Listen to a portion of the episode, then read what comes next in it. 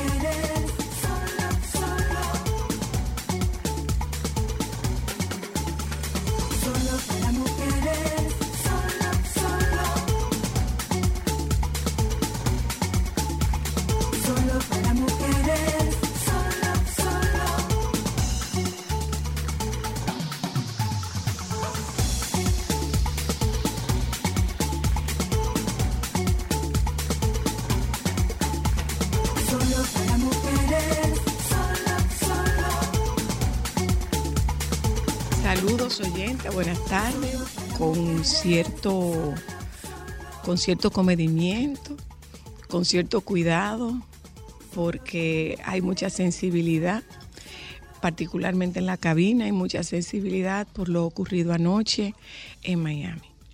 Entonces, hola, ¿cómo están ustedes? ¿Cómo les va? Buenas tardes. Estoy siendo solidaria con mi compañero Joan, totalmente solidaria con mi compañero Joan. Estamos de luto aquí. Si tú quieres, pudiste haber quitado la música de la presentación, Alejandro. Pudiste haberla quitado, pero. Eh, ¿Cuándo es el próximo? En el 2027. Diablo, y vamos a estar vivos.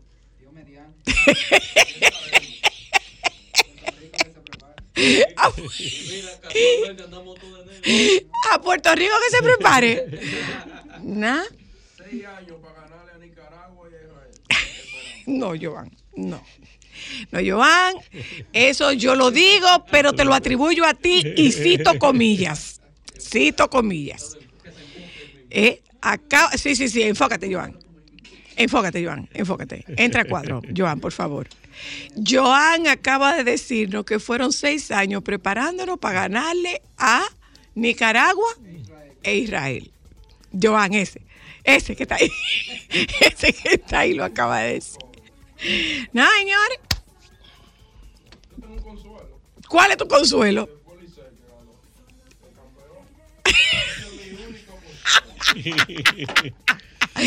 que el Licey campeón.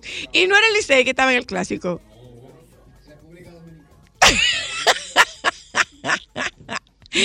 Ay, Dios.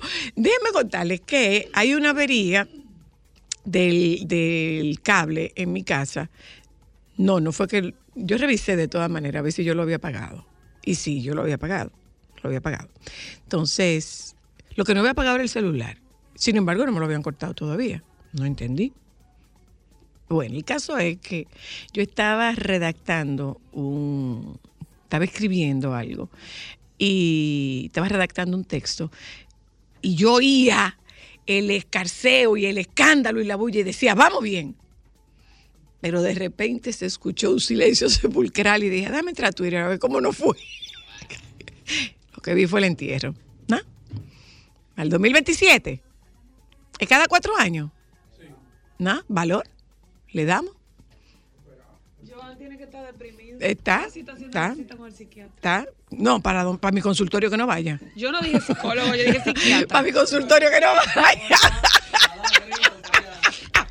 A mi consultorio que no vaya. A mi consultorio que no vaya. Pero, eh, eh, ¿cómo es que se llama el, el Linares? Ronnie Linares. Él dijo tranquilamente que las decisiones que él tomó, las hubiera, la, si se presentara la ocasión otra vez, él las hubiera repetido igual. Ah, bien. Pero ven acá, ¿y qué fue lo que le pasó al manager de Puerto Rico con esa respuesta tan destemplada? de que, cambió el line no porque le dio la gana. Ay, Dios. Pero venga acá. No. Tú sabes lo mejor de todo. Un poco, un poco de tacto y costumbre. Yo tengo un evento en un hotel y estaban viendo en el bar el juego. Nada más pensé en el doctor Una pareja de esposos, la esposa era dominicana, no, puertorriqueña y el esposo dominicano. y cuando perdió, tú sabes lo que le dije. Tú como que vas a dormir para los pies hoy. Bueno, oyentas, saludos, buenas tardes. Ahora sí, nuestras condolencias y las felicitaciones a los boricuas. ¿Tú sabes que me gustó de Osuna? Ay. Que tenía un... Miti miti. Sí, Dominicana y, y- y- y Puerto Rico me gustó mucho. Ah, que no fueron los, los artistas de aquí. ¿Tan ocupados los artistas, no? Señores, pero había muchísimos artistas de aquí. ¿Cuáles? Habían, habían en palco. Eddie Herrera. ¿Quién? Claro. Sigue, eh, sigue. Eh, Toño. Aunque estaba tocando por Puerto Rico, Eh, pero estaba Toño, ahí. estaba Toño, eh, Eddie Herrera, Señores, y ahí estaba El lápiz. Inés, ahí estaba Mariela El Encarnación, Alfa. Clarice, ellos son artistas. Comunicación. ¿Cuántas veces lo va a contar Eddie Herrera? ¿Cuántas veces lo vas a contar? Llévalo al paso que está deprimido. Llévalo al paso que está depresivo. Saludos, oyenta, buenas tardes. Otra vez, ahora sí, ya, de verdad. Miren, nosotros tenemos un invitado hoy que a mí me dio tanto, tanto, tantísimo gusto. Eh, yo tenía que no lo veía fácilmente más de 20 años. Fácilmente más de 20 años yo tenía que no lo veía. Aunque trabajábamos en el mismo quehacer, eh, nuestras coincidencias eran muy limitadas, coincidíamos muy pocas veces, para que no me vayan a malinterpretar. Y me lo encontré en el aeropuerto.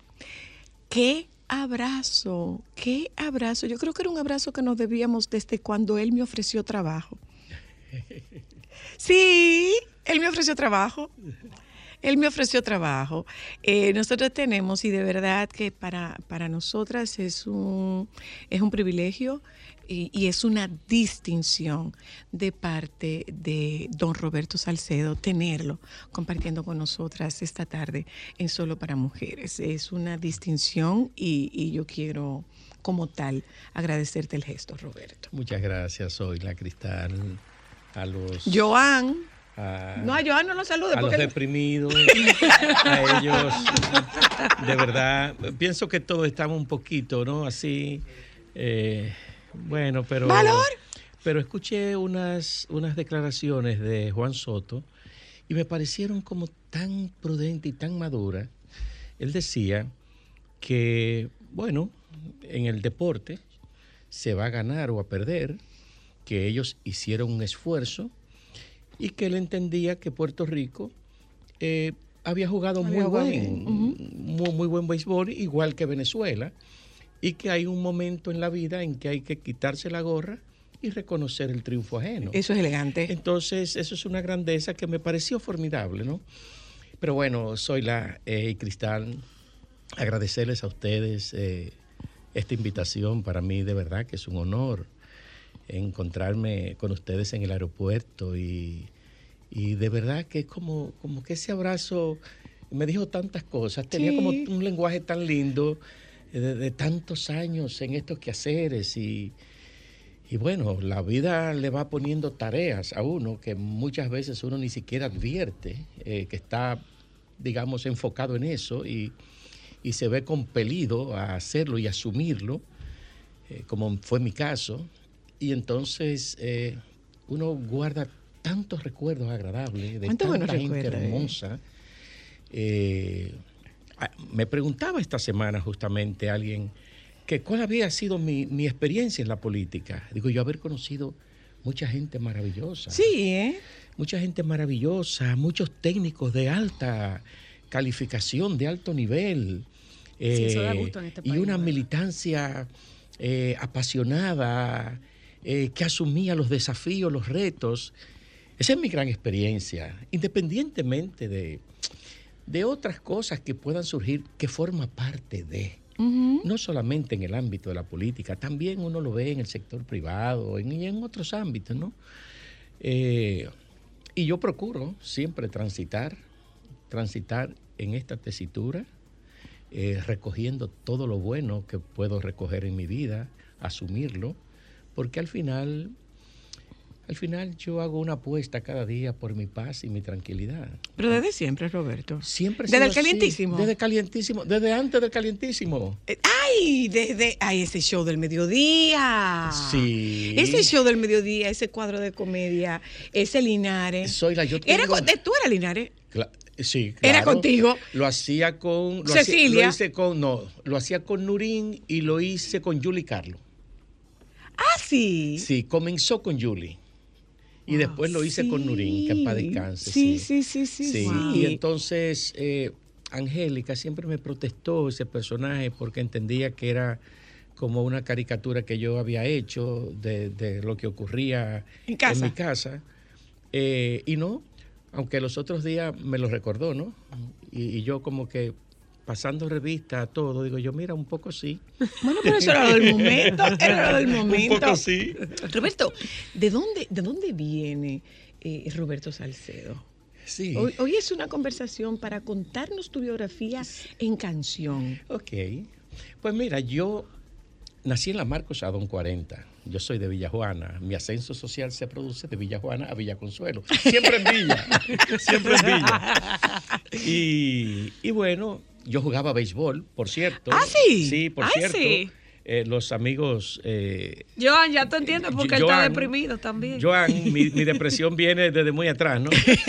Entonces, y justamente por el tema Licey casi. Entonces yo jugaba béisbol. Llegó un momento en que yo pensé, a pesar de mi contextura física y a pesar de, de- de- de mi, de, mi, de mi tamaño y todo, yo jugaba un béisbol muy agresivo y en ese momento, porque yo tuve la fortuna de que Manuel Mota eh, nació, se crió muy cerca de mi casa. Y yo veía a Manuel eh, en sus comienzos pasando por mi casa a pie Mm. con su bulto para el estadio. Y, y eso co- como que me quedó prendido luego que él conforma su liga, yo era parte de la liga de él. Eh, y mi primer viaje fuera fue a jugar béisbol. Ah, ¿y dónde Rico, fueron? A Puerto Rico, A Puerto justamente. Puerto Rico. Y dale, Joan, con Puerto Rico. Y entonces eh, fuimos a jugar, recuerdo que fue a Caguas, eh, y fue una experiencia maravillosa. ¿Cómo con qué edad, Roberto? Yo tenía, digamos, 14, 15 años. Oh, pero- pero muy joven. Y entonces yo tenía una tía que vivía allá, yo regreso y entonces mi tía me dice, ay, mira, eh, yo estoy aquí con Nuris y con Andrés Sola, sus, sus dos hijos, y vive una comadre aquí en la casa, eh, y le dice a mi mamá que sí, que si me deja ir a estudiar allá. Yo me fui a Puerto Rico, estudio allá, hago el bachillerato allá, y tenía un amigo, se llama Frank, hace muchos años que no lo veo, wow, cuántos años. Y le digo que un día vamos a Plaza Las Américas, Frank. Me dice, no, yo no puedo, Roberto, porque yo tengo clases de teatro.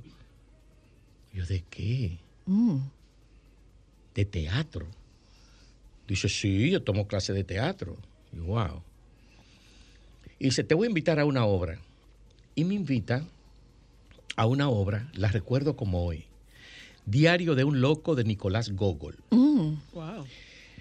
Interpretada por un actor extraordinario, Félix, Antel- eh, Monclova. Impresionante actor.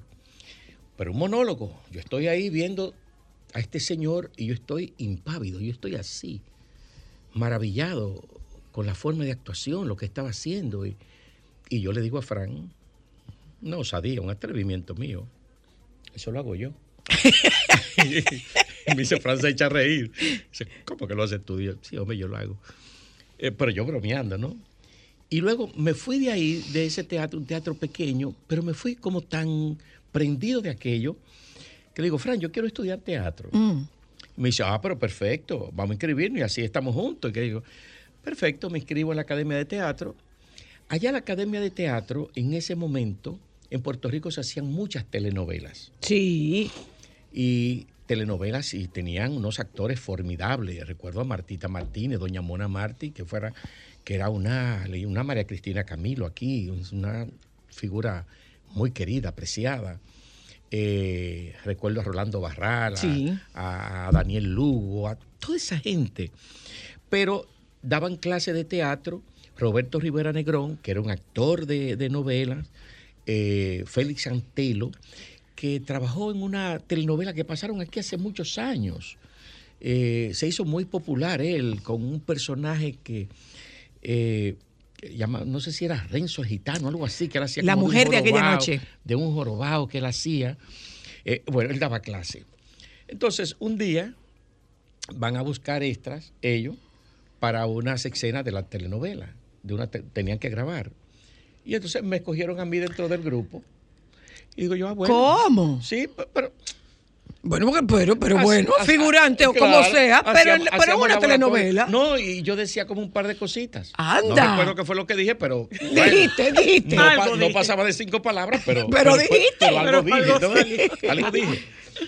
Y por la noche, ellos grababan después del show del mediodía, en, pasando el show del mediodía, comenzaba la grabación de la- de la tele- del capítulo de ese día y lo pasaban en la noche.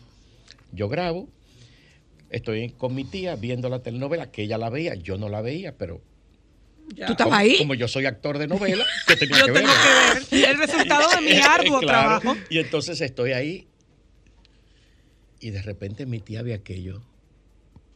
Dice, pero ¿y ese no eres tú? Yo no le dije nada. Y yo, sí, claro, tía, soy yo. ¿Eh, ¿Actor? ¿Tu sobrino actor? Sí. O sea, ¿y qué tú haces ahí?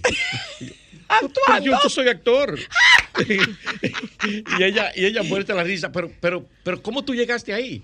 Entonces yo le cuento cómo llegué ahí. Dice ella, Dios mío, pero eh, las cosas tuyas. Bueno, el tema es que concluí. eh, para mí fue maravilloso. Estudié actuación, dirección, realización, todo, todo, todo lo que tenía que ver con aquello. Y luego vine al país, después que me hago bachiller, y entonces me enrolo en la corriente teatral. ¿De qué año estamos hablando, Roberto? Estamos hablando 68, 69. Musicalmente, ¿qué había en la escena? Eso era en, en términos de balada, un Gilberto Monroy. Sí, sí. Sí, bueno, eh, el eh, Lucecita, Lucecita Dani Benítez. Rivera, que en ese momento en Puerto Rico era una figura.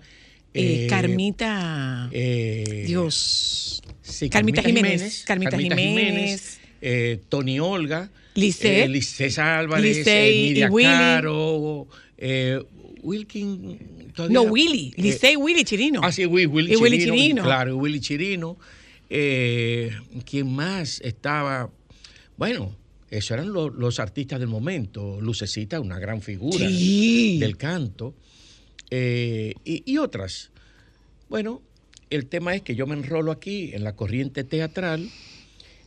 Hice mucho teatro. Recuerdo figuras como eh, personas que yo respeto mucho, ¿no? Por su trayectoria, por todas las cosas maravillosas que han hecho.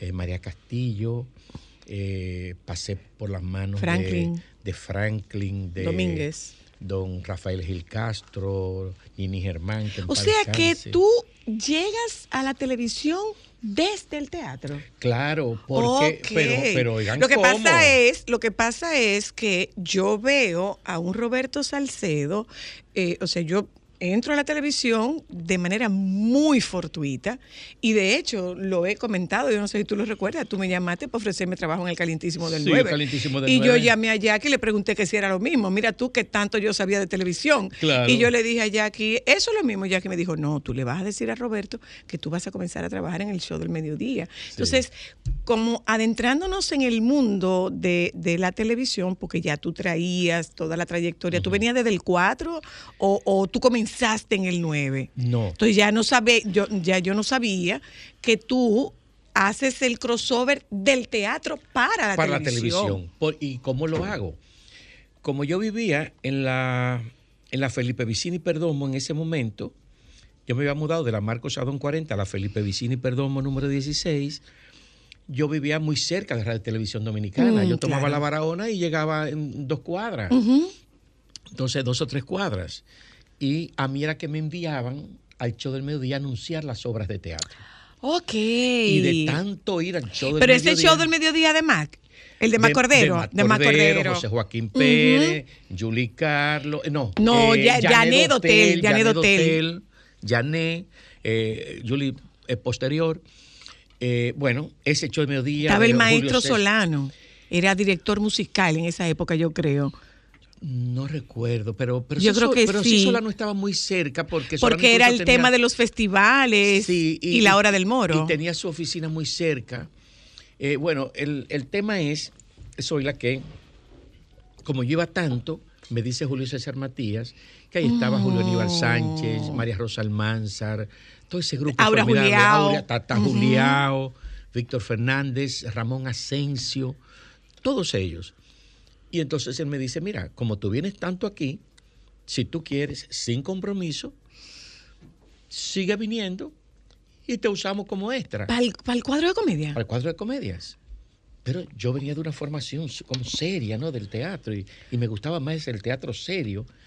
Digo yo, bueno, pero esto es una oportunidad, porque cuando yo iba a anunciar las, las obras, como era lo único que se veía, la gente como que me reconocía. Y entonces Matías me relajaba y me decía el blanquito de Bellas Artes. Entonces la gente comenzó a decirme en la calle el blanquito de Bellas Artes Ok. y en el barrio. Entonces, yo comencé a ir al show del mediodía. Un diciembre, ellos me dan la sorpresa de que me van a nombrar. Wow. Y me nombran con 50 pesos. Formidable. no era de Televisa todavía. No, no era No Televisa. era de Televisa, era de Mac, era de Mac Cordero. Y yo formidable, porque ya yo era un artista 50 de la televisión. pesos. ¡Epa! Eh, no, no, no, ya yo era un Con actor. paga. Yo era un actor y me estaban pagando. Y ese, y ese recuerdo que ese año hasta hicieron un calendario con la foto mía, porque hacían de todos los actores, de todos los eh, actores. Hicieron una cuna mía. Yo fui donde mi mamá. Estoy ahí. Miren, artista. Un artista. Formidable.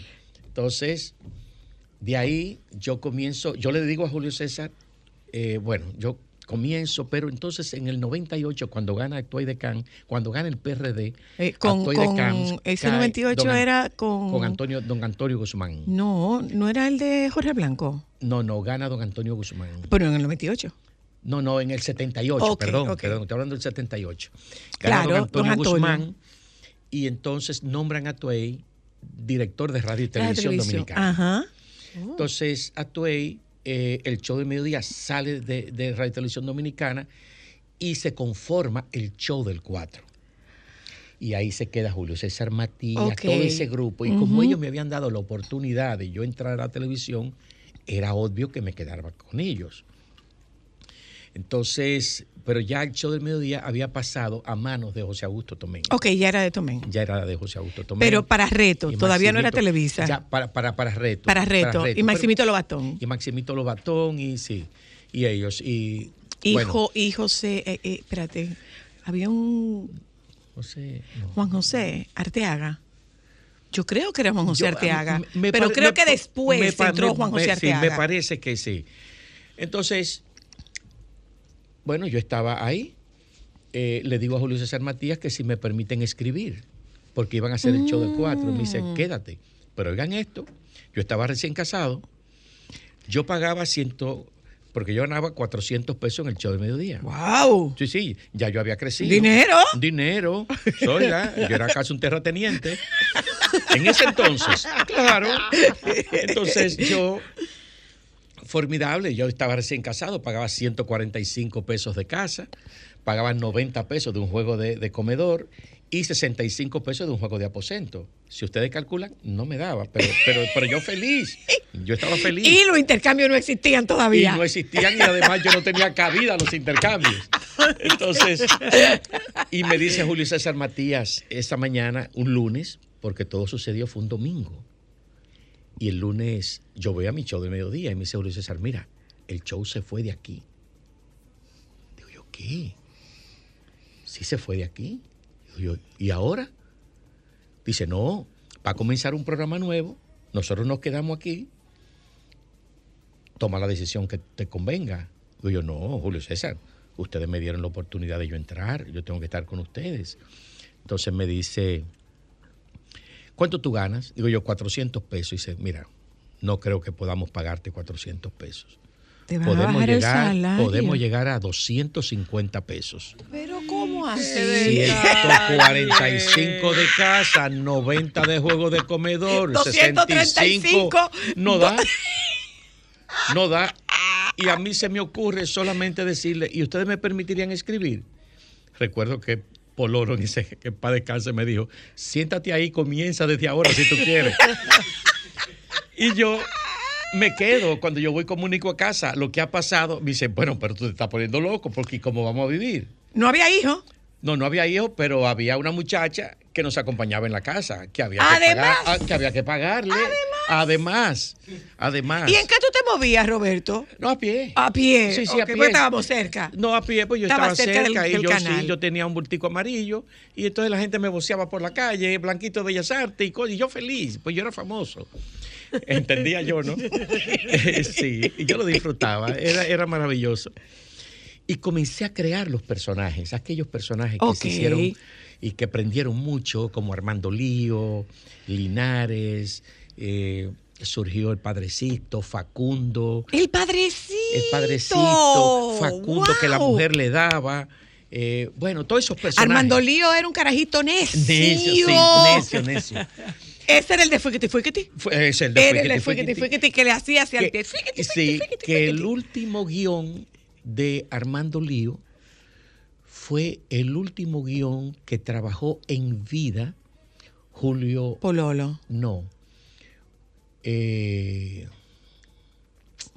ay, Dios mío, Aníbal de Mar, el juez de Tres Wow, Patines. el juez de Tres Patines. Su última actuación, su última actuación en vida fue en un guion de Armando Lío, escrito por mí. Wow, Roberto. Miren qué ¿Y, cosa. y te ¿eh? pagaron o te quedaste en los 250 no, pesos? No, espérense, espérense. Factura. Eso no Tenía dos ahí, mujeres, había que facturar. No, espérate.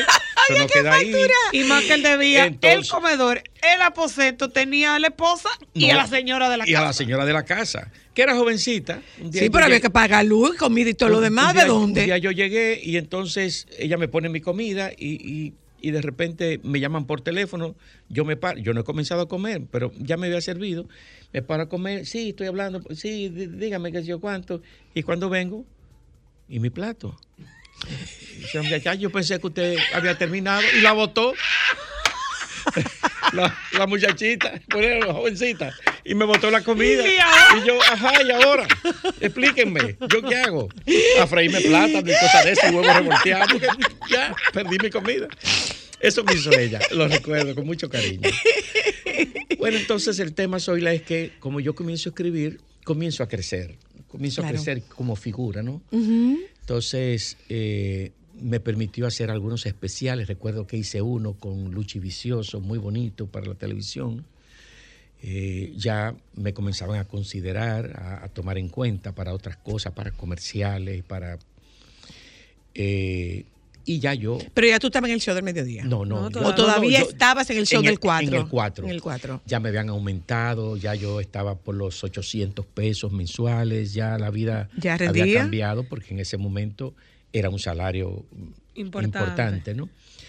Entonces, recibo la visita de Freddy Verajoico, que en paz descanse. Mm. Eh, lo recibo, recuerdo que en el comedor, porque todavía no tenía juego de sala, eh, y me dice que el show de mediodía quiere que yo regrese, porque ya ellos vieron que todos estos personajes estaban impactando mucho, que ya era como una figura a tomar en cuenta, ¿no? Y entonces me hacen una oferta para que yo regrese al show de mediodía y me ofrecen 3 mil pesos mensuales Todo ese dinero junto. todo ese dinero junto. Para que tengas una idea, un apartamento en la Sarasota se sacaba con 12 mil pesos. O sea, estamos hablando de mucho dinero, Zoila y Cristal. Tú pagabas 250 pesos de cuota en el banco, como mucho, 500 pesos Sí, por una cuota en el claro, banco. no, una no, cuota, no, no. sí, una cuota inmobiliaria. Entonces, sí, sí. yo recuerdo que me llama, no, sí. Eh, le digo a Freddy, mira Freddy, eh, aunque de verdad quisiera, pero como que irme Es el tema dejar todo esto, Julio César, a Monina, a toda esa gente, dame un tiempo más eh, para ver. Ya yo notaba como alguna dejadez en la producción del programa como tal, que eso no era mi responsabilidad, más que la inversión en el programa. Eh, la escenografía ya estaba en un estado medio deplorable y no se visualizaba como una inversión. Esto no anda bien. Entonces, converso con Julio César Matías y me dice, mira, eh, Freddy habló conmigo. A mí me ofrecieron también. A mí me ofrecieron también. Esto no pinta bien. Vamos, Vamos a recoger. Vamos a tomar una decisión. Entonces, él habló con Freddy. Efectivamente, damos el tránsito al show del mediodía. ¿Quiénes se fueron? Nos fuimos Julio César, eh, casi todos. Sí. Casi todos, casi todos. eh, nos fuimos. Eh, porque la, la verdad que la, la administración de- del canal no mostraba como interés en el programa, porque era un programa del canal. Claro. No era un canal de un propietario, sino del canal. Entonces, nos fuimos al show, de- regresamos a- a- a- bueno, al show del mediodía. Y después es que surge la propuesta, estando en Colorvisión, el, el canal del 7 regresó a Colorvisión, y entonces eh, ahí me hacen la oferta para producir un programa infantil en horas de la tarde. Me dejaron esa tarea a fin de semana. Y digo yo, pero es que no hay un mercado que pueda darle sostenibilidad a este, a este programa. Eh, y además como que yo no me visualizo. Yo que vengo de una, de una, de una imagen de, de actor serio. ¿De una academia? Que, que he tenido que, que, que ser de actor serio, pasar a, a hacer comedia, desdoblarme. Y ahora a cosas de niño, como que, wow, como que no, no, no es lo que yo quiero. Entonces pensé en un programa que fuera un programa de variedades para toda la familia en horas de la tarde, el que no podía ver el show de mediodía, bueno, que conectara con este programa, pero que tuviera algunos elementos que pudiesen eh, diferenciarlo en algo del show de mediodía, que era el componente de los concursos Ah, ok. De los concursos. Entonces le planteo a los ejecutivos del canal eh, el proyecto. A ellos- Era del canal. Sí, el programa era, Era del, del canal. canal. A, a ellos le, le- le- le fascinó la idea, le gustó. Entonces yo hablo con Julio César, hablo con Nuria, eh, estábamos con Teste con que sí, eh, y lanzamos el proyecto. Nuria Bueno, era co-conductora. Sí, sí, efectivamente. Entonces, eh, Adriano Rodríguez sí tenía influencia en el Ese programa. es el papá de, el papá de Anina. Sí. Ah. Entonces, don Adriano Rodríguez, eh, que en paz descanse, sí tenía incidencia en el canal. Cuando sale ese día, el, el calientísimo del 9, aquello fue un boom por la promoción que se hizo, por todo lo que venía, los concursos, los premios y todo. Se abarrotó todo el entorno de Colorvisión. Aquello fue una sí, locura. sí. Eso generó que en esa madrugada se produjera una reunión en Televisa. Estaba Maximito, José Augusto, eh, todo el grupo estaba. ¿Estaba. Augusto Guerrero ya? Mm, Yo no recuerdo. Creo que no. Yo no, yo no No, recuerdo. para el calientísimo Sí, creo que no estaba para- como sí, productor. no, no, El productor era No, Jackie, era Jackie. era estaba Jackie. Jackie como productor. Cierto. Augusto estaría como camarógrafo. Sí, pero, no re- reportero. pero yo no recuerdo si Jackie estaba en esa noche, en esa reunión. Ah, Quizás estaba, no, no, no lo preciso. Entonces, la reunión me llama Julio César Matías a mi casa. Ya Julio César lo habían llamado primero. Eh, como ellos sabían que, que Julio César era, había sido como, como mi, mi- Como tu mentor, mi tu mentor. protector. Entonces ellos llaman a Julio César primero y le proponen que tienen, tenemos que salir de, de calientísimo, que nos van a hacer una contraoferta para que salgamos de calientísimo. Mm.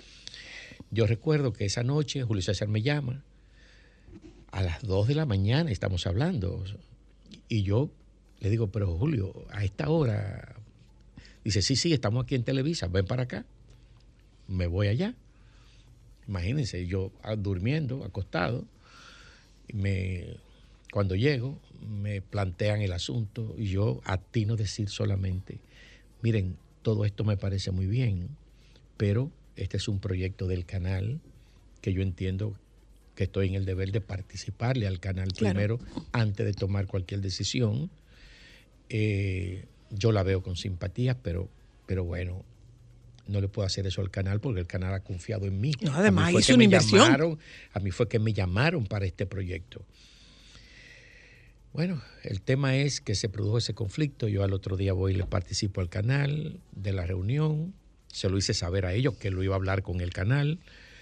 Eh, la reacción de don Popi Bermúdez fue que el programa tenía que preservar, eh, preservarse en el canal y que nos hicieran una contraoferta. Mm. Wow. Soy Le Cristal y amigos que nos escuchan. qué oferta. Wow. Yo nunca pensé que yo iba a ganar tanto, Tanto dinero. cuarto. Con decirle que hasta me regalaron un carro nuevo. Todo. Televisa. No, no, el, o el canal, canal. El canal. Para quedarte. Para que me quedara. Y yo, o sea, yo no lo podía creer, pero, pero, pero, Pero, pero si es por la buena de esa forma, yo pero, me quedo. pero yo se lo decía a ellos. Yo le estoy comunicando a ustedes, yo no he tomado ninguna decisión porque yo entiendo que este es- programa es del canal y yo estoy en este canal y yo no le puedo hacer eso a, a ustedes. Eso antes de que surgiera eso. yo, bueno, pero como un gesto de agradecimiento y de, de- de manejo. por, por tu de manejo, lealtad, claro. nosotros queremos que tú te sientas bien, te sientas cómodo y que no te sientas nunca tentado. Y me hacen esa oferta. Mm. Fue mucho dinero en ese entonces. Bueno, y de ahí pasamos calientísimo de nuevo un tiempo. Ahí es cuando tú sales del show del mediodía. Salgo del show de mediodía porque eh, ellos no querían. Tú no te vas por el tema, tú, tú nunca te fuiste con el tema de, de- de la guerra de la papeleta. Sí, ¿Tú te fuiste? Sí, eso, eso fue otro capítulo. Ya, ya había pasado eso. ¿Antes o después de Calientísimo? Mucho después. Sí, Mucho- no, no, claro. sí, yo sí. entro a raíz de Guerra de la Papeleta y Calientísimo no estaba todo. Sí, Calientísimo estaba. Sí, estaba con Johnny Ventura, que en paz descanse, y Nuria, que se había quedado. Ah, y Ero- ok. sí, ahí se, se quedó. Entonces, bueno, eh, ahí permanecimos por espacio de cuatro o cinco años. eh, y entonces es cuando surge la guerra de la que, que fue la compra del Canal 7 Ujú. y el Canal 7 comienza a buscar talento, comienza a, a todo esto. Ya el programa, yo pienso que había entrado en un proceso eh, de declive, declive. Por, por muchas cos- cosas que sucedieron eh, y que yo no, no me sentía como, como agradado, eh, a, a pesar de mi vínculo estrecho con los ejecutivos del Canal 9. Ojo, eh, Manolo Quiro y yo nos tratábamos de compadre, con Mario Peña había un vínculo muy cercano, viajábamos juntos, sí, había un vínculo muy, muy, muy familiar. Eh, y ni hablar con Don Popi Bermúdez, una persona que yo en vida quise mucho y que Sí. tengo el más hermoso de los recuerdos. Y entonces hacemos el tránsito a, color, a Raintel, Milton Peláez, Cuquín Victoria, Boruga. Boruga, todo ese Julio César Matías. El tránsito de Matías fue muy efímero Sí, porque Julio César se regresó, se al show regresó. Sí, sí. Eh, no sé qué pasó, él nunca me lo explicó, pero, pero él sí hizo el tránsito. Bueno, y de ahí mm, estuve en el show, el Sabro Show, como le llamaban, eh, y luego me hacen la oferta para producir un programa de televisión. Y de ahí surge Zoila y Cristal 7 por 7 Roberto. Ah, comenzó como 7 por 7 Porque era en el canal No era 7. 9 por 9, era 7 por 7 por 7 Yo 7. tenía la confusión de Y- si era primero 9 o si era 7. No, 7 por 7. Ujú. y, y el programa, es el domingo. programa más largo Sí, que jamás haya tenido la televisión. Comenzaba en la mañana. 11 horas. Virgen de la Guay, padre del verbo. Yo tenía que conducir 11 horas de televisión. Eso era Aquello una demasiado. locura. Conducir y producir. Y producir. Entonces comenzábamos el programa, yo procuraba que el contenido en horas tempranas de la mañana, comenzaba a las 7, fuera como más orientado, qué sé yo, a los niños, eh, aunque, aunque no era un programa infantil, pero sí que fuera ligero de concurso. ¿Dónde estaban las cosas de Robertico? ¿Estaban en calientísimo? ¿Comenzaron No, en calientísimo comenzaron o en Rain- 7 por 7 En Raintel. En Comenzaron 7 por en 7 Raintel, efectivamente. Entonces el programa se redujo posteriormente a ocho horas. Eh, y luego se produce una situación de que Corporán quiere entrar al canal 7. Mm. Entonces se hizo una tira de programas el, el sábado. Mi compadre Cuquín hacía cuatro horas, yo hacía cuatro horas, eh, porque se dividió para que mi compadre Cuquín pudiese tener un espacio eh, así. Entonces el canal hizo las inversiones, hizo todo. Eh, y luego los ejecutivos del canal hablan, hablan con nosotros. Sí, pero ahí te volvieron a dar otro dinero, Roberto. Sí, sí, no, sí, Sí, te dieron, no. te dieron, No, te dieron seguía- un menudito yo para pasarte de, de, de, de Colorvisión para Raintel. Sí, claro, claro. Te dieron un Hubo- menudito. hubo un, un- un- un crecimiento económico importante. Entonces, bueno, ahí viene que Corporán quiere pasar al Canal 7. Entonces los ejecutivos hablan con Cuquín y hablan conmigo, que si nosotros queremos pasar al domingo. Entonces ahí es cuando yo- un amigo querido mío me dice, ¿y tú te vas a enfrentar a, Fre- la figura de Freddy Vera Goico? ¿Tu compadre? Es- es- No, eh, de- eh, no eh, yo, compadre de Cuquín. De Cuquín, tu compadre Cuquín Cuquín. es el padrino de Robertico. Y entonces digo yo, mira, Freddy para mí es la figura más espectacular que tiene la televisión dominicana. Pero yo tengo mi familia y, y te tengo a ti que de vez en cuando pondrá el canal para ver en qué estoy yo. Y entonces yo iré creciendo al paso. Yo sé que... que ¡Wow, todo- Roberto! ¡Qué osadía! Y- y no, qué osadía, no, qué arrojo. Sí. ¡Qué arrojo! frente a, pues, frente a esa figura tan extraordinaria de Freddy. Y entonces eh, mi compadre Cuquín en un momento se mete en otras cosas, hacer show. Eh, el fin es que el canal decide que yo eh, produzca las, las ocho horas de televisión, que 7 por 7 sea de ocho horas los domingos. Competíamos así hasta que un día el canal toma una decisión con la cual yo no estaba de acuerdo, porque lo entendía como que no era ético en términos profesional, y era que iban a nombrar una productora y esa productora ponía como condición que el contenido que nosotros fuésemos a ofrecer tenía que estar autorizado por ella. Y yo dije, no, Venga acá. yo nunca le pediría a usted que me muestre el contenido previo de su programa. Entonces, lo que yo no quiero para otro, no lo, quiero, para, mí. Entonces, yo eso no lo puedo aceptar. Y ahí es que se produce la salida mía de Reintel hacia Teleantillas. De- déjame la publicidad, eh, porque yo no me acordaba de ti en Teleantillas. Sí. Que yo te dije que era encantador. Yo te dije que era encantador. ¿eh? Este eh, Roberto, Roberto es un ejemplo claro de que de una forma muy filosófica, fina, culta, grano a grano llena la gallina el buche. Qué bonito. Ya volvemos. Sol 106.5, la más interactiva. Una emisora RCC Miria. Bienvenidos a bordo y gracias por escogernos para su viaje de Semana Santa. Antes de partir, aquí hay algunas informaciones de importancia en nuestro súper. Este súper está equipado con 14 pasillos llenos de ofertas. En caso de viajes largos, aproveche los espaguetis princesa 400 gramos a 30 pesos. Coca-Cola 2 litros a 59 pesos. Recomendamos hacer escala en el departamento de vegetales y llevar la libra de batata roja y amarilla a 19 pesos. Esta Semana Santa aprovecha un viaje de especiales. Supermercados Bravo, expertos en vender barato. Todas nuestras sucursales estarán abiertas hasta las 12 de la noche. Permanezca comprando hasta que el capitán apague la luz de ofertas.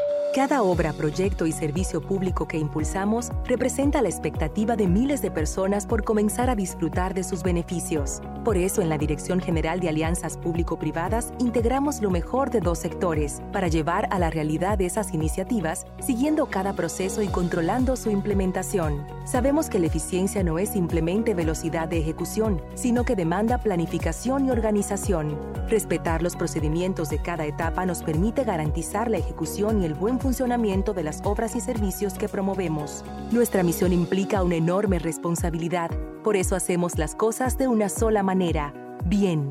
DGAPP, avanzando juntos, crecemos más.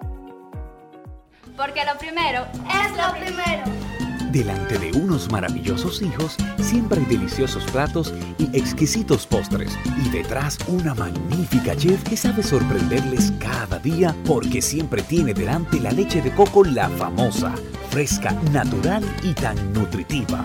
Leche de coco la famosa, porque lo primero es lo primero. De la famosa, claro. Famosa, lo más natural. Calidad avalada por ISO 9001-2015. pues yo, yo ya tengo mi botella y estoy feliz. Conseguí una botella en el Bravo y no tengo que hacer prácticamente nada. ¿Que cómo la conseguí? Solo fui al Bravo, compré dos botellas de vino y la tercera me salió gratis. Yo sí estoy disfrutando mi botella. Ven al Bravo a buscar tu botella, porque todos los días al comprar dos vinos de nuestra bodega, el tercero te lo llevas gratis.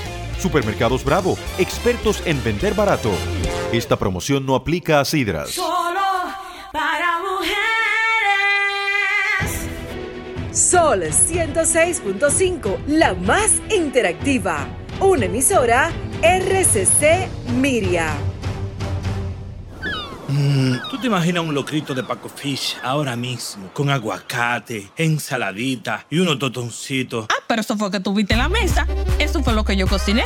Paco Fish. Con Paco Fish, la comida del mar es más sabrosa. Prepara todos tus platos con la variedad de sardinas y atunes Paco Fish. Con su sabor único y característico podrás disfrutar de esta época donde quiera que estés. Únicas abanadas por la Sociedad Dominicana de Cardiología. Paco Fish, el sabor original de la calidad. Tres vino tinto, tres vino blanco, tres pumante. Don, pero es de tres en tres la cosa. Todos los días, en Supermercados Bravo, llévate gratis la tercera botella de todos nuestros vinos, cavas y espumantes. Sí, escuchaste bien, más de 600 variedades para escoger y la tercera botella te sale gratis. Supermercados Bravo, los expertos en vender barato. Esta promoción no aplica a sidras. Tres tuches de vino con su copa, tres Bellini, tres Prosecco. Now, are you ready? Half Price Weekend de Jackson. Viernes y sábado. No cover y todo a mitad de precio. De 9 a 11 y 30 de la noche. Fin de semana a mitad de precio. En Jackson, tú eliges la música. Bebidas nacionales e internacionales a mitad de precio. Los viernes, hora loca. 809-535-4145. Disfruta del mejor ambiente de toda la ciudad. Half Price Weekend de Jackson. Bienvenidos a bordo y gracias por escogernos para su viaje de Semana Santa. Antes de partir, aquí hay algunas informaciones de importancia en nuestro súper. Este súper está equipado con 14 pasillos llenos de ofertas. En caso de viajes largos, aproveche los espaguetis Princesa 400 gramos a 30 pesos. Coca-Cola 2 litros a 59 pesos. Recomendamos hacer escala en el departamento de vegetales y llevar la libra de batata roja y amarilla a 19 pesos. Esta Semana Santa aprovecha un viaje de especiales. Supermercados Bravo, expertos en vender barato. Todas nuestras sucursales estarán abiertas hasta las 12 de la noche. Permanezca comprando hasta que el capitán apague la luz de ofertas. ¿Quieres escuchar a Sol desde tu móvil? Descarga ahora la nueva app de Sol. Búscala en tu Google Play o App Store. Sol 106.5. También en tu dispositivo móvil. Somos la más interactiva. Sol 106.5, la más interactiva. Una emisora RCC Miria. Ah, pues yo, yo ya tengo mi botella y estoy feliz. Conseguí una botella en el Bravo y no tengo que hacer prácticamente nada. ¿Que cómo la conseguí? Solo fui al Bravo, compré dos botellas de vino y la tercera me salió gratis. Yo sí estoy disfrutando mi botella. Ven al Bravo a buscar tu botella, porque todos los días al comprar dos vinos de nuestra bodega, el tercero te lo llevas gratis. Supermercados Bravo, expertos en vender barato. Esta promoción no aplica a sidras. ¿Quién es una mujer brillante? Es esa a la que todo le queda perfecto, la que no se desespera, se altera o se cansa. ¿Qué va? Una mujer brillante es como tú, como yo, que todos los días buscamos cómo hacer mejor las cosas. Por eso elegimos Brillante, haciéndolo el detergente número uno del país, que cuida nuestra ropa y sus colores con una limpieza más profunda. En el centro de cada hogar hay una mujer brillante. Bienvenidos a bordo y gracias por escogernos para su viaje de Semana Santa. Antes de partir, aquí hay algunas informaciones de importancia en nuestro súper. Este súper está equipado con 14 pasillos llenos de ofertas. En caso de viajes largos, aproveche los espaguetis Princesa 400 gramos a 30 pesos. Coca-Cola 2 litros a 59 pesos. Recomendamos hacer escala en el departamento de vegetales y llevar la libra de batata roja y amarilla a 19 pesos. Esta Semana Santa aprovecha un viaje de especiales. Supermercados Bravo, expertos en vender barato. Todas nuestras sucursales estarán abiertas hasta las 12 de la noche. Permanezca comprando hasta que el capitán apague la luz de ofertas. Este programa es parte del archivo de Solo para Mujeres. Déjame cambiar tus días y llenarlos de alegría. Solo para mujeres.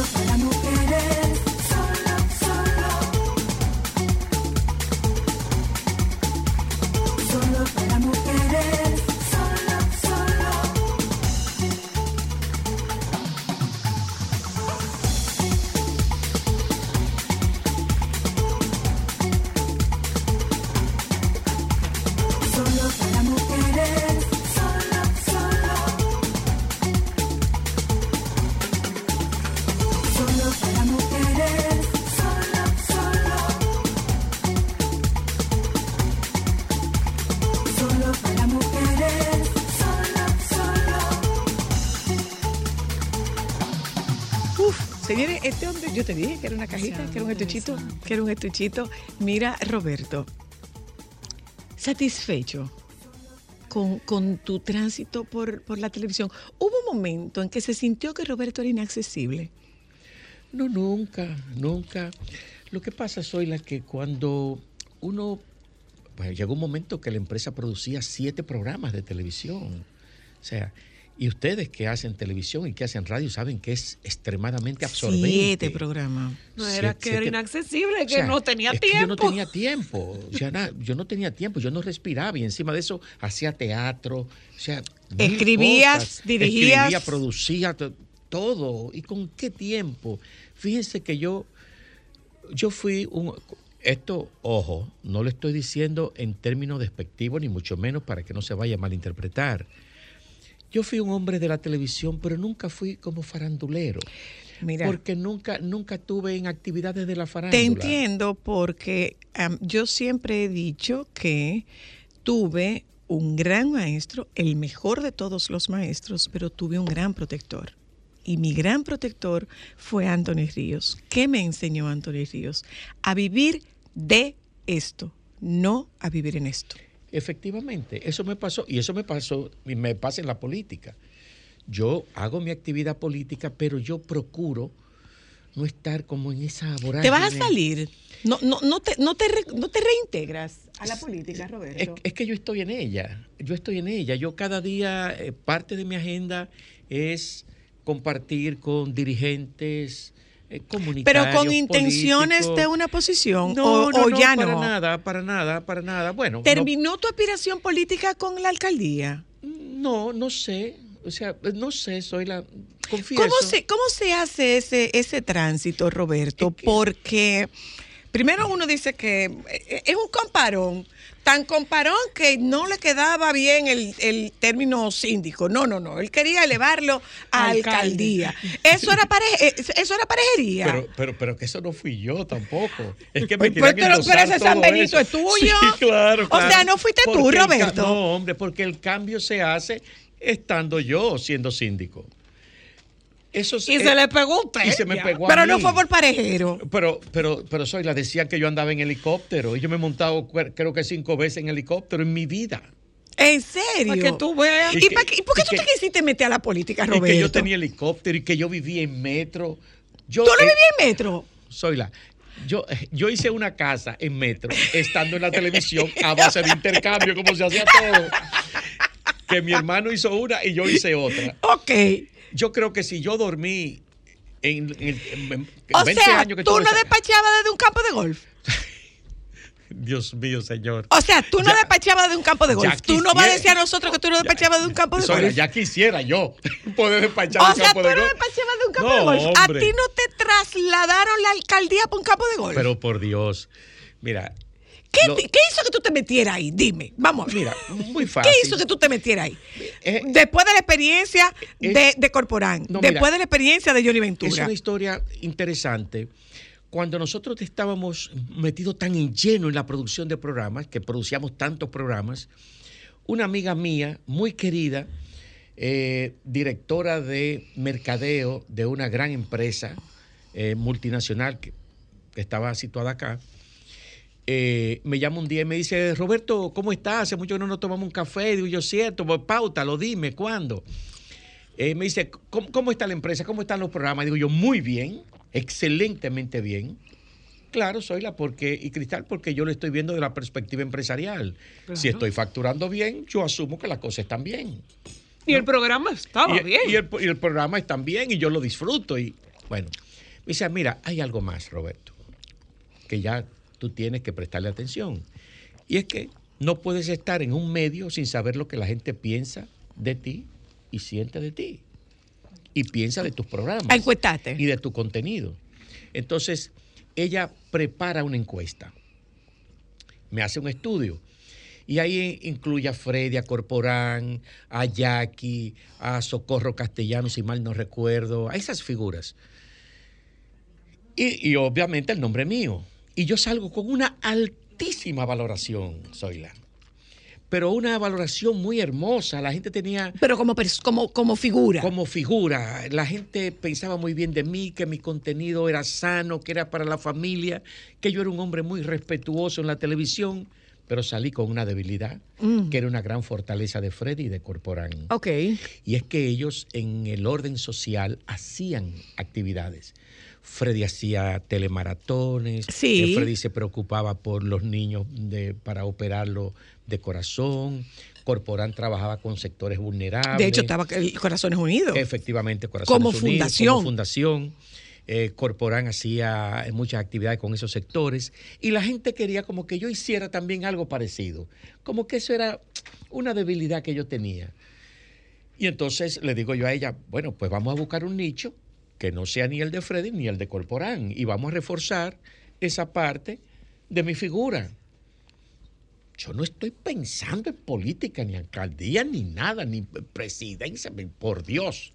Si yo estoy en la mi, televisión y estoy ¿Tú todavía no estabas en ningún partido político? No, no, en ningún partido soy la, un hombre de la televisión. Y entonces comenzamos, buscamos un nicho de hacer campañas de carácter educativa. ¿Cómo se, y se nos ocurre cómo ser un buen ciudadano. Bueno, Sí, eso daba educar, mucho educar éxito, a la ¿eh? gente de cómo respetar un, un semáforo, de, de hacer esto, de hacer lo otro, de arrojar los A desperdicios. mí me encantaba a esa parte. qué sé yo, una parte educativa. Era como una clase de moral y cívica Sí, casi. efectivamente. Lo más lejos que yo tenía es que eso me estaba construyendo un perfil hacia lo municipal. Óiganme las cosas. El PLD hacía una rifa anteriormente, o la hacía con Freddy o la hacía conmigo. Ya yo me había consolidado bastante el domingo el programa. Incluso compartía mucho de las empresas importantes de, que estaban con Freddy, ya estaban conmigo. Entonces el PLD me pide una reunión. Digo yo, ah, eso es Mm. que ellos quieren hacer una rifa y la quieren hacer conmigo. Recuerdo que le digo a Carlos, mi hermano, Carlos, recíbelo tú, porque yo tengo un compromiso esta tarde. Y me dice, Carlos, yo tengo otro con tal agencia. Y digo yo, ay, Dios Lo mío. rebotaron. Bueno, pues está bien. Yo lo voy a recibir y déjame ver si yo ruedo un poquito más tarde mi reunión y lo recibo. Efectivamente, va una comisión del PLD a decirme que si yo estoy dispuesto a asumir la candidatura a síndico del Yo Distrito Nacional. ¿cómo? Digo yo, ¿qué? Pero, ¿cómo yo? Yo sé que yo era una figura ya muy consolidada de la televisión, pero de ahí a asumir una candidatura, eso como que era demasiado para mí. Entonces, dice, hay un proceso interno. Digo yo, ¿qué es un proceso interno? Yo no- yo- Me están hablando inglés, eh, Zoila. Me están hablando inglés. Y digo yo, ¿qué es un proceso interno? Ah, bueno, esto, esto y lo otro. Y digo yo, bueno, déjenme pensarlo. Y digo yo, Carlos, no es una rifa que quieren. Dice, ajá, ¿y qué quieren? Que yo sea Oh, que yo sea como síndico. que yo vaya a un proceso interno. Que, que- que yo sea síndico, presidente, que no sea una cosa de esa. Y, y Carlos se echa a reír. ¡Tú! Digo yo, sí, yo. Y tengo que ir a un proceso interno. Me dice, Carlos, ¿y qué es un proceso interno? Digo yo, yo Cuando lo averigüe te lo cuento. Después que yo me documente bien, yo te digo. bueno, el fin es que después de una profunda reflexión, digo yo, mira, yo he hecho tantas cosas en la televisión, en teatro, que a lo mejor hacer un crossover, un tránsito, sin dejar esto, eh, déjame ¿Por qué ver, no? Déjame ver. Y, y lo converso con ellos. Y lo veo y me invitan a una asamblea y me pareció como interesante a partir de, del cúmulo de conocimientos que ya yo tenía porque provenía de un barrio, conocía las necesidades, las urgencias de un barrio. Es decir, podía fácilmente construir un discurso en ese sentido y le digo que sí.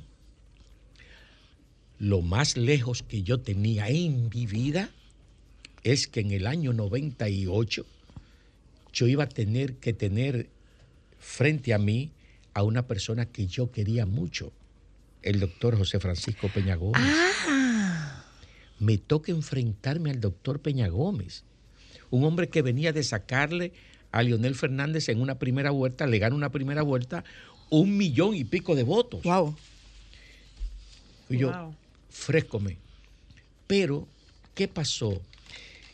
el doctor Peña Gómez asume la candidatura por un conflicto que se le genera entre Miguel Vargas, Eligio Jaques y Julio Mariñez. Mm. Ese conflicto que se generó por la candidatura a la, alca- a- a- a la sindicatura es que hace que el doctor Peña Gómez, aún no pudiendo, Porque ya estaba, ya estaba, ya estaba, en- ya su- ya avanzado su, su- enfermedad. Su enfermedad había avanzado mucho y ya físicamente se notaba eh, cansado, deteriorado.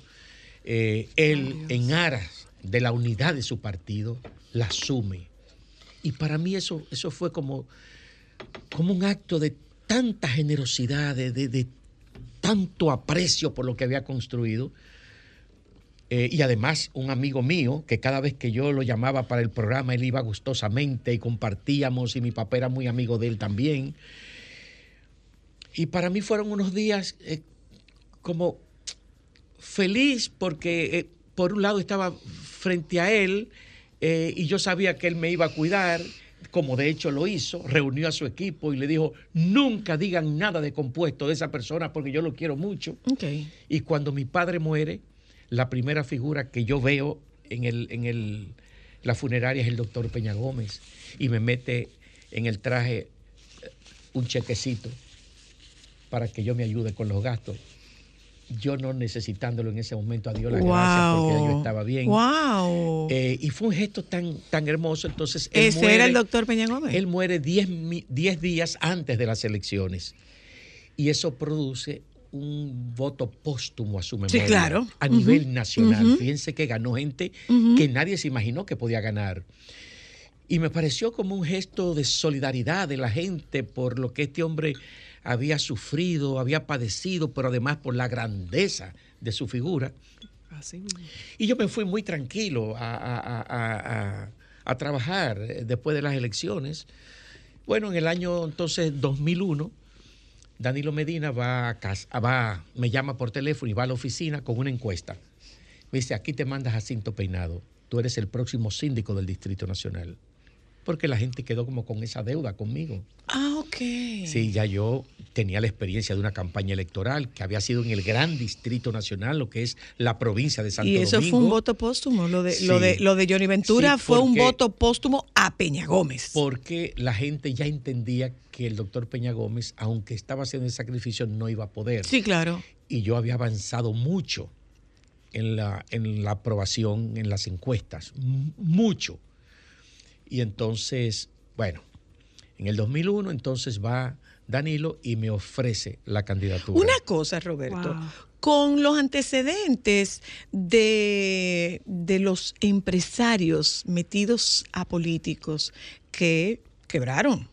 Ahí está el caso de, de don Jacinto Peinado, por ejemplo. O sea, eh, la campaña política absorbe muchos fondos, no solamente los fondos que se captan, sino también fondos, fondos personales. Y es parte del patrimonio de tu familia. Contigo no pasó. ¿Por qué? Lo que ocurrió fue lo siguiente, yo nunca invertí en la política, porque yo decía, soy la que yo no podía ir a la política a tomar lo que no es mío, a cobrarme lo que yo había invertido. Ok. Entonces, yo fui muy claro.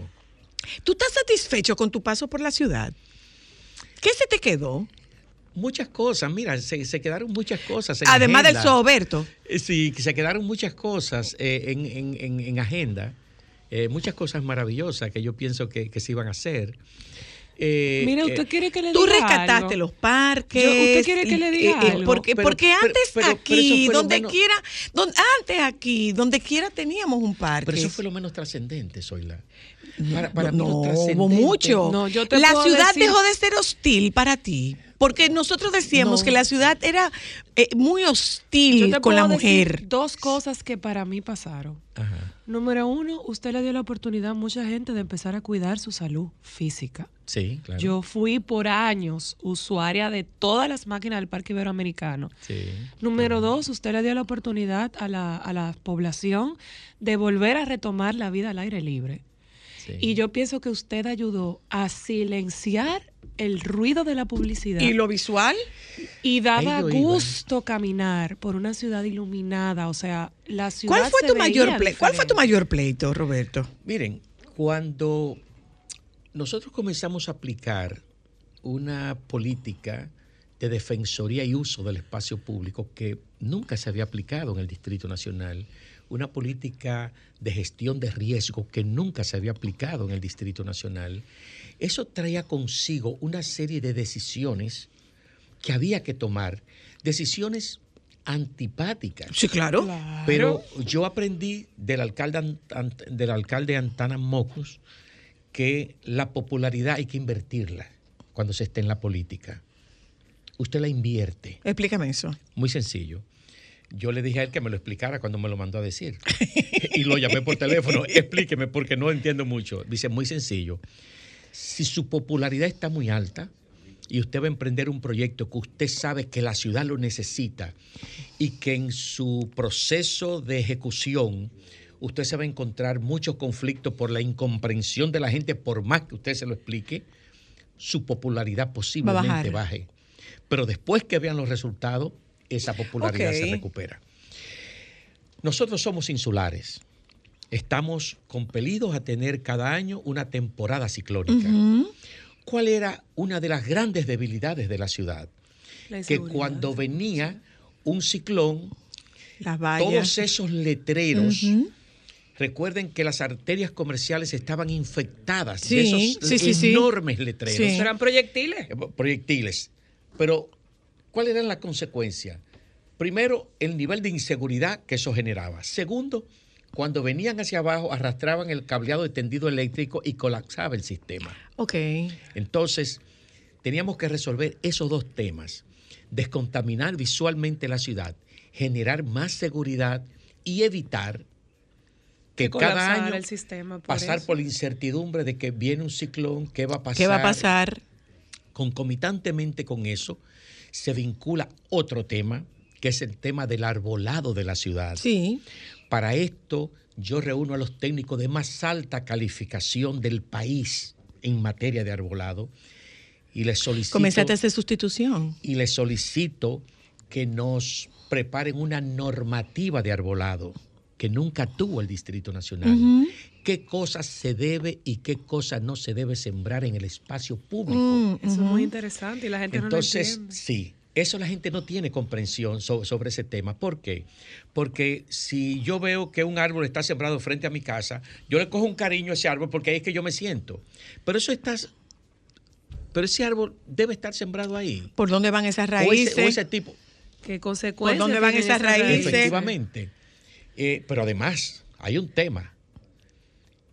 Miren, hay un lugar en Cristo Rey, es un tema muy largo que, que tiene tanto que contar. No, pues usted me lo va a contar con un café porque esto no se queda aquí. Mire, esto, en Cristo Rey hay como un hospital, un centro, que es para tratar niños con problemas de asma, ¿verdad?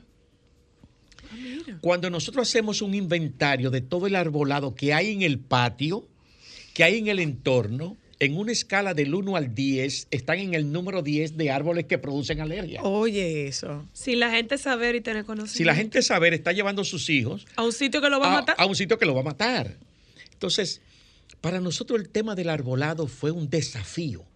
La gente no lo entendía, me acusaban de que yo estaba depredando la ciudad. No, yo le estaba dando a la ciudad la calidad de un arbolado que nos permitiese a nosotros lucir Y cuando tú ves la ciudad ahora, Roberto, ¿qué tú piensas de la ciudad ahora? Cuando yo paso por la Lincoln, yo veo una expresión eh, hermosa del respeto hacia la ciudad. Si ustedes van a la Lincoln y la ven sembrado de palmas, se van a encontrar que hay dos árboles que no son palmas. La gente no sabe eso. ¿Por qué? Porque la normativa de arbolado aprobaba esos dos árboles que están ahí. Y yo no iba a contradecir lo que decía esa normativa. ¿Cómo tú llegabas a tu casa después de todo ese trote, Roberto? Feliz, porque además... eh, ¿Tú tenías esposa? ¿O, ese sí, es- o tu esposa tenía esposo? bueno, ¿Tu esposa tenía esposo o compartía el esposo con, con la, Yo- yo con pienso- la alcaldía? yo pienso que había un gesto de solidaridad incalculable. Diablo, ¿pero a qué precio? Sí, sí, muy alto, muy alto. Y la familia también. Porque tener que dedicar tanto tiempo y con tanta pasión a la ciudad y además hacer una agenda internacional, porque también formé parte de la Unión de Ciudades Capitales de Iberoamérica y ocupé digamos que la posición más alta que tiene esta entidad que agrupa las principales ciudades capitales de Iberoamérica. Y cuando hablamos de las principales, estoy incluyendo a Lisboa, estoy incluyendo a Mm, Madrid, mm, estoy mm. incluyendo DF de México, estoy incluyendo. eh, ¿Por qué no se hicieron Aires. aceras más anchas? ¿Por qué? ¿Por qué no se hicieron aceras más anchas en por tu la alcaldía? escala de la ciudad. Miren, la escala de la ciudad es una escala pequeña para el crecimiento Y que se lleva la quedó, se quedó atrás. Entonces, fíjense que en algunos lugares Sí, logramos ancha. ensanchar la Sí, sí, ciudad. sí, sí. A los parques se le dieron una dimensión mayor. Sí, Incluso claro. en el Parque Eugenio María de Hostos, yo tuve un conflicto serio con nuestros propios arquitectos, porque ellos querían que se, que se rescatara el parque, pero a la misma escala que tenía. Y yo ¿Y decía, la ciudad es no que es la cuando misma? se hizo este parque, No tenía aquí vivían, tamaño. ochos- o- eh, aquí habían 250 mil personas, ahora vivimos un millón y un millón que cada día penetra el Distrito Nacional. Claro. Por lo tanto, tenemos dos que millones, una dos millones. a la ciudad. Y eh, a mucho ruego, ellos me permitieron ensanchar las aceras. Entonces se le dieron una dimensión a las aceras que corresponda con el, con el flujo de personas que visitan el Distrito Tú eres Nacional. comparón, Roberto. Por Dios, soy la... Bueno, yo te puedo Tú eres decir comparón, algo. Roberto. Yo soy este ser humano que están viendo aquí. Tú eres comparón porque la gente decía que era comparón. Bueno, no, ¿Por qué no me hablando. era comparón. claro, pero Siempre oí decir, hablar- ¿a quién? Podemos hablar nosotros desde, desde el equipo de producción. La- al primer timbrazo, don Roberto tomó la llamada. Sí, y a mi primer Socorro. saludo, don Roberto respondió. Don Roberto venía de camino y me informó, mira, ya estoy saliendo para allá. O sea, para nada inasequible. De verdad que Sí, hemos lo- trabajado con Mira, mucha dice, gente. dice que- Juan lo que- Carlos lo que, que nos está oyendo. Yo sabía, ese es el Santo Socorro, ese hospital al que tú te estás Sí, sí, el refiriendo, Santo Socorro, que sí. está en las inmediaciones del, del- de la Plaza de la Salud, Que como yo- por el entorno Plaza que- de la Que Salud. yo le robé parte del y le hiciste un canqui. Y le hiciste un canquiña. Sí, sí, parte del patio yo se lo robé porque el, el ministro de Salud Pública en ese entonces yo lo llevé porque era un patio demasiado grande, lleno de mate y de cosas, de monte. Y yo le dije, mire, yo quisiera que usted me regalara una esquinita, porque quedaba justamente en una esquina, para yo hacer un pequeño parquecito. Un chinchín nada más. llama, él llama al director del hospital y me dice, mire, eh, para que usted le dé un pedazo alcalde, al alcalde que quiera hacer un parquecito, ustedes se ponen de acuerdo. Ese fue Bauta, que era ministro. Entonces yo me reúno con el director de- del hospital y me dice, ¿qué, qué, qué porción usted quiere? Al dominicano no se le puede decir toma, porque se toma el pie. Y digo, yo mire, eh, de allá aquí. y, le llevé una esquina. Medio- medio Y picado. entonces Y mientras le- él no se iba le dando hice el cuenta, Parque Divino Niño Chiva, Ah. a Cristo Rey. Y entonces felices, porque ha- hacía una esquina, ahí le hice un bulevar que conecta, y es una que desde siempre hubo una relación muy particular entre Cristo Rey y Color Visión, con toda la gente, con el padre Rogelio. Sí, sí, claro. eh, era, espérate, el otro, ¿cómo era? que- Andrés, ¿era que se llamaba? Sí, Sí. yo creo que era el padre Andrés. Sí, Sí, sí, sí. creo que era el Sí, padre eran- Andrés, muy amigo. los ¿Tú sabes de quién? De Alexis. ¿Te acuerdas de Alexis? Alexis, que era, claro. era, era tramoya, y después camarógrafo. Y después camarógrafo. Pues yo le diré que con el padre Rogelio, se hac- él, él hacía el campamento de verano en Cristo Rey. sí. Y un día, estando yo en la televisión, ¿eh? yo no estaba en política, le digo yo, él, él me invitó a- al... Y yo cooperaba con él, con el campamento, buscaba productos y le digo, bueno. Y entonces le digo yo, padre, yo quisiera hacerle un regalo como a los ocho niños que, que mejor se porten y aprovechen el campamento. Y dice, ¿qué regalo? Digo yo, me gustaría llevarlo a Disney. Dice, padre Rogelio, a Disney. Pero no tienen visa. Digo yo, se la conseguimos. Y entonces seleccioné cuatro varoncitos, cuatro hembritas. Y llevé a Carmen Luz Beato, la periodista, La periodista. para que atencionara, y a Patria, una muchacha que vive en casa que, que- que es formidable, para que ellas te- se encargaran de las, de las hembritas. Y, y llevé a mi hijo Carlos, Carlito, que era un niño también, para que lo acompañara. Y entonces ellas se encargaban de, de- de lidiar con los niños. Y lo llevamos a Disney. Ay, qué Y aquello era formidable, esos niños de Cristo Rey Pero claro. en Disney. Y un día, uno de esos días, ¿no? Eh, yo veo eh, en Disney que hay uno de los niños, nunca se me ha olvidado el nombre, Luis Paul Pérez. y yo lo veo que está encima de una, de una verjita en Disney, bajo un solazo a la una y pico. Digo yo, Patria, pero ¿y qué hace Paul ahí sentado? Dice, fue que se hizo pipí y lo puse a secar. Gente, aquí está el teléfono para que en este último tramo del programa tengamos la oportunidad de, de interactuar con Roberto Salcedo, que nos ha acompañado en la tarde de hoy. Ya volvemos. Sol 106.5, la más interactiva. Una emisora RCC Miria. Mm, ¿Tú te imaginas un locrito de Paco Fish ahora mismo, con aguacate, ensaladita y unos totoncitos? Ah, pero eso fue que tuviste en la mesa. Eso fue lo que yo cociné. Paco Fish. Con Paco Fish, la comida del mar es más sabrosa. Prepara todos tus platos con la variedad de sardinas y atunes Paco Fish. Con su sabor único y característico podrás disfrutar de esta época donde quiera que estés. Únicas abanadas por la Sociedad Dominicana de Cardiología. Paco Fish, el sabor original de la calidad. Bienvenidos a bordo y gracias por escogernos para su viaje de Semana Santa. Antes de partir, aquí hay algunas informaciones de importancia en nuestro súper. Este súper está equipado con 14 pasillos llenos de ofertas. En caso de viajes largos, aproveche los espaguetis princesa 400 gramos a 30 pesos. Coca-Cola 2 litros a 59 pesos. Recomendamos hacer escala en el departamento de vegetales y llevar la libra de batata roja y amarilla a 19 pesos. Esta Semana Santa aprovecha un viaje de especiales. Supermercados Bravo, expertos en vender barato. Todas nuestras sucursales estarán abiertas hasta las 12 de la noche. Permanezca comprando hasta que el capitán apague la luz de ofertas. Cada obra, cada proyecto, cada servicio público que impulsamos representa una oportunidad de trabajo para miles de dominicanas y dominicanos que con la mejora de su economía contribuyen al bienestar social y al progreso de sus comunidades. Por eso, en la Dirección General de Alianzas Público-Privadas, integramos lo mejor de dos sectores para llevar a la realidad proyectos que generen mayores oportunidades para el pueblo dominicano sin importar el género, estrato social o condición. Iniciativas que una vez concretada su ejecución redundarán en más puestos de trabajo y un mayor bienestar social y económico a partir de su puesta en marcha. DGAPP. Avanzando juntos, crecemos más. ¿Quién es una mujer brillante?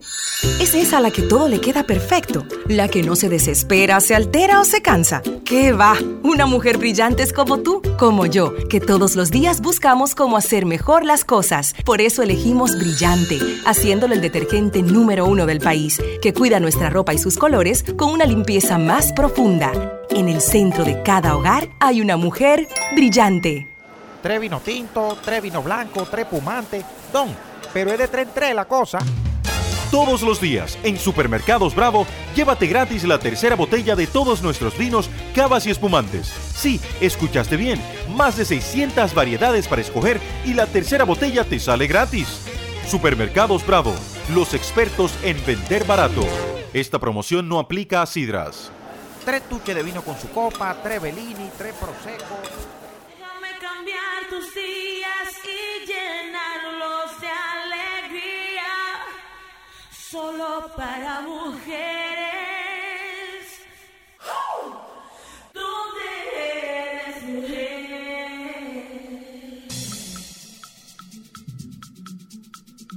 Señores, Roberto Salcedo está con nosotras esta tarde. Vamos a dar este espacio, estos cinco minutos para, para recibir estas llamadas. Robertico, ¿y tú tan enemigo o tan amigo? No. Pero si Robertico se fue por otro lado. Es que es el amor de mi vida. ¿En serio? Parte, sí, sí, sí, sí. Robertico me Ajá. saluda con un beso. ¿Y yo- si lo oye tu me hija? dice, ¿Y si lo oye tu hija, qué va a decir? Ah, no, no, igual, igual, igual. No, pues tú dijiste No, que ese es el amor no de tu vida. mete. tú No, dijiste que es el amor de tu vida. Bueno, organiza, bueno, organiza. eh, no, no, ese es un tema ya que ya. ya- Organiza para que te Diga permita que entrar a la casa. No, porque yo digo a cada uno Roberto, lo ¿qué te mismo. produce los memes? El meme tuyo con la taza de café mirando por una ventana. Yo no sé, porque. Ah, Pero, pero, pero, pero oigan esto, señores. La, la gente no lo cree. Esto es muy simpático. Patria, la muchacha de casa, yo me levanto y voy a la terraza. Y entonces siempre estoy con mi tacita de café. Ella coge, ella coge mi celular, ella, ella. tu- tu celular es Patria, tuyo. mío. le Y me dice, la- venga, para que usted lo suba. Tan, y me to- ella misma me toma la foto. Y yo me Ah, digo, usted yo, tiene su si propia la gente community supiera manager. que yo tengo mi fotógrafo aquí y, y a veces me dice, ¿quién le toma esa foto? Y yo si supieran. Patria. Hola, aló. Hola, buenas. Don Roberto está Para con decirte que cuando tú, sí, felicidades y un saludo. Gracias. Para, cuando tú preguntaste si era con parón, para nada. Yo recuerdo de niña. Yo iba desde el calientísimo del 9 con 7 años. Y cuando vino 7 por 7 yo me escabullía en el canal 7 porque mi tío era control master. Y yo me guillaba de que, que llevaba café y era solamente porque don Roberto me azoraba los cabellos. Yo tenía el cabello como Robertito. Y yo le pasaba por el lado y él como un saludo para él era azotarme el cabello. Y Yo lo sentí eso tan orgulloso, tan de, que simpático y así era con todo el mundo. Yo recuerdo de. Gracias, cariño. Gracias, muy Don amable. Roberto Salcedo está con nosotros Hola, hoy. Hola, cuéntanos. Corre, corre, corre, Ezequiel. Roberto, Encantado. de escucharte. Loco por volver a tenerte en la televisión. Loco por volver ¿Usted a va para allá, don Roberto? Para que le agregue valor a la televisión dominicana, que le falta mucho actualmente. Mire, usted, Digamos que tiene un valor distinto. usted, usted posible me va a ver, pero en el cine. eh, Ah, ¿Perdón? Sí, en el cine. No, no. O sea, perdóname, vengo- perdóneme la humildad. Y tú me Perdóneme No, la no, humildad. No, lo que, pa- lo que pasa es, lo que pasa es que la industria del cine ha ido tomando, digamos que, que un rumbo muy interesante. Tenemos un cuerpo técnico for- formidable, un cuerpo actoral también. Y bueno, era como algo que yo Tenía una ahí deuda y guardadito. como se está haciendo tanto cine eh, en estos años me he puesto a escribir cine. Es tuya, la producción. Sí, es sobre, eh, bueno, ya estoy en, en la tercera película. Eh, la primera es sobre... Excúseme, la- sigo, la- sigo apelando a, la- a- a que me excusen por la humildad. No, no, no, no. La primera película es sobre el tema de feminicidio. Es un tema que personalmente yo he abrazado por la secuela que esto deja en las familias, no solamente en una. Sobre todo los hijos. Entonces, este es un drama de una fuerte textura dramática, donde se tuvo que hacer una gran investigación para construir el guion. Eh, y esta película se estrena en el mes de mayo. Ok. Luego uh, cumplí un sueño. Con tu compadre. Con mi compadre Cuquín. Y era que hace 30 años quedamos con que íbamos a hacer algo juntos. Y justamente acabamos de, de firmar junto a mi querido hermano Archie López la tercera edad. Ay, qué qué chulo. chulo está eso. así es. Eh, don Roberto Salcedo, para despedirnos. Hola. Hello. Buenas tardes. Buenas. Saludos para todos. Córrele, córrele. Qué bueno que me tocó la última, don Roberto. Dígame usted. Respeto eterno hacia usted y admiración. Muchas gracias. Usted es el político que yo más admiro luego de mi líder, Leonel Fernández. Gracias. Quiero verlo de vuelta, pero en la fuerza del pueblo. Mire, ahí hay muchas personas queridas, comenzando con el presidente Leonel Fernández, una persona a la cual le tengo mucha estima y la familia también. eh, y es una persona que valoro mucho eh, por sus grandes aportes al país. Así es que, eh, ¿Eso es un sí o es un no? no, sepa usted, sepa usted que ahí tengo muchos amigos y Eso es un muchas sí o personas es un no. queridas. Eso es un sí o es un no. Si hacemos la edición, ¿tú sabes lo que es? Un no. ¿Es un sí o un no? No, no. Dijo. No, qué malo, qué tremendo. Aló, última ya. Aló. Bendiciones, soy la A mí, corre, corre, corre. Me quedan 13 Eh, Roberto, segundos. Lo recuerdo en el Club Payero jugando sobol. ¿Todavía está jugando? No, ya- no. Esto ahora, ahora juego huesos otra no se cosa. pegan, ahora estos juego otra cosa, pero no se puede decir porque parece que es un delito. Entonces, No, porque tú despachabas desde allá y venía en helicóptero desde metro, porque tú vivías en metro. pero yo sí lo dije, yo sí lo dije que jugaba béisbol y que jugué mucho softball también. Ciertamente jugábamos. Roberto, gracias. De A verdad, ustedes. yo reitero, es una distinción. Me hubiera gustado tener algo más que brindarte aquí, pero No, pero está muy bien el té, ¿eh? Estamos bien. y el agua, me- yo y- le brindé Y Cristal brindó. Cristal te brindó. Sí, sí, brindó. O sea, despéjame las dudas. Ajá. Tú no te has peleado con Robertico. No, para nada. Ok. Tú, No tiene helicóptero. Tú no tienes helicóptero. No, no tengo, pero además. Nunca, nunca despachaste desde metro. No, pero que era muy Tampoco. Lo, despachaste de la- desde lo- metro. lo- lo del helicóptero es muy fácil, era muy fácil de averiguarlo. Lo que pasa es que nadie se interesó. Con usted ir a ver y preguntar. ¿De quién porque, es eso? Porque todo eso hay que re- registrarlo. Usted no puede tener una nave sin Y registrarlo. finalmente, Ajá. y finalmente, Ay, vuelva, por ¿vas favor. para la FUPU o no vas? Bye. Señor, se nos ha vencido el tiempo. Nos juntamos mañana.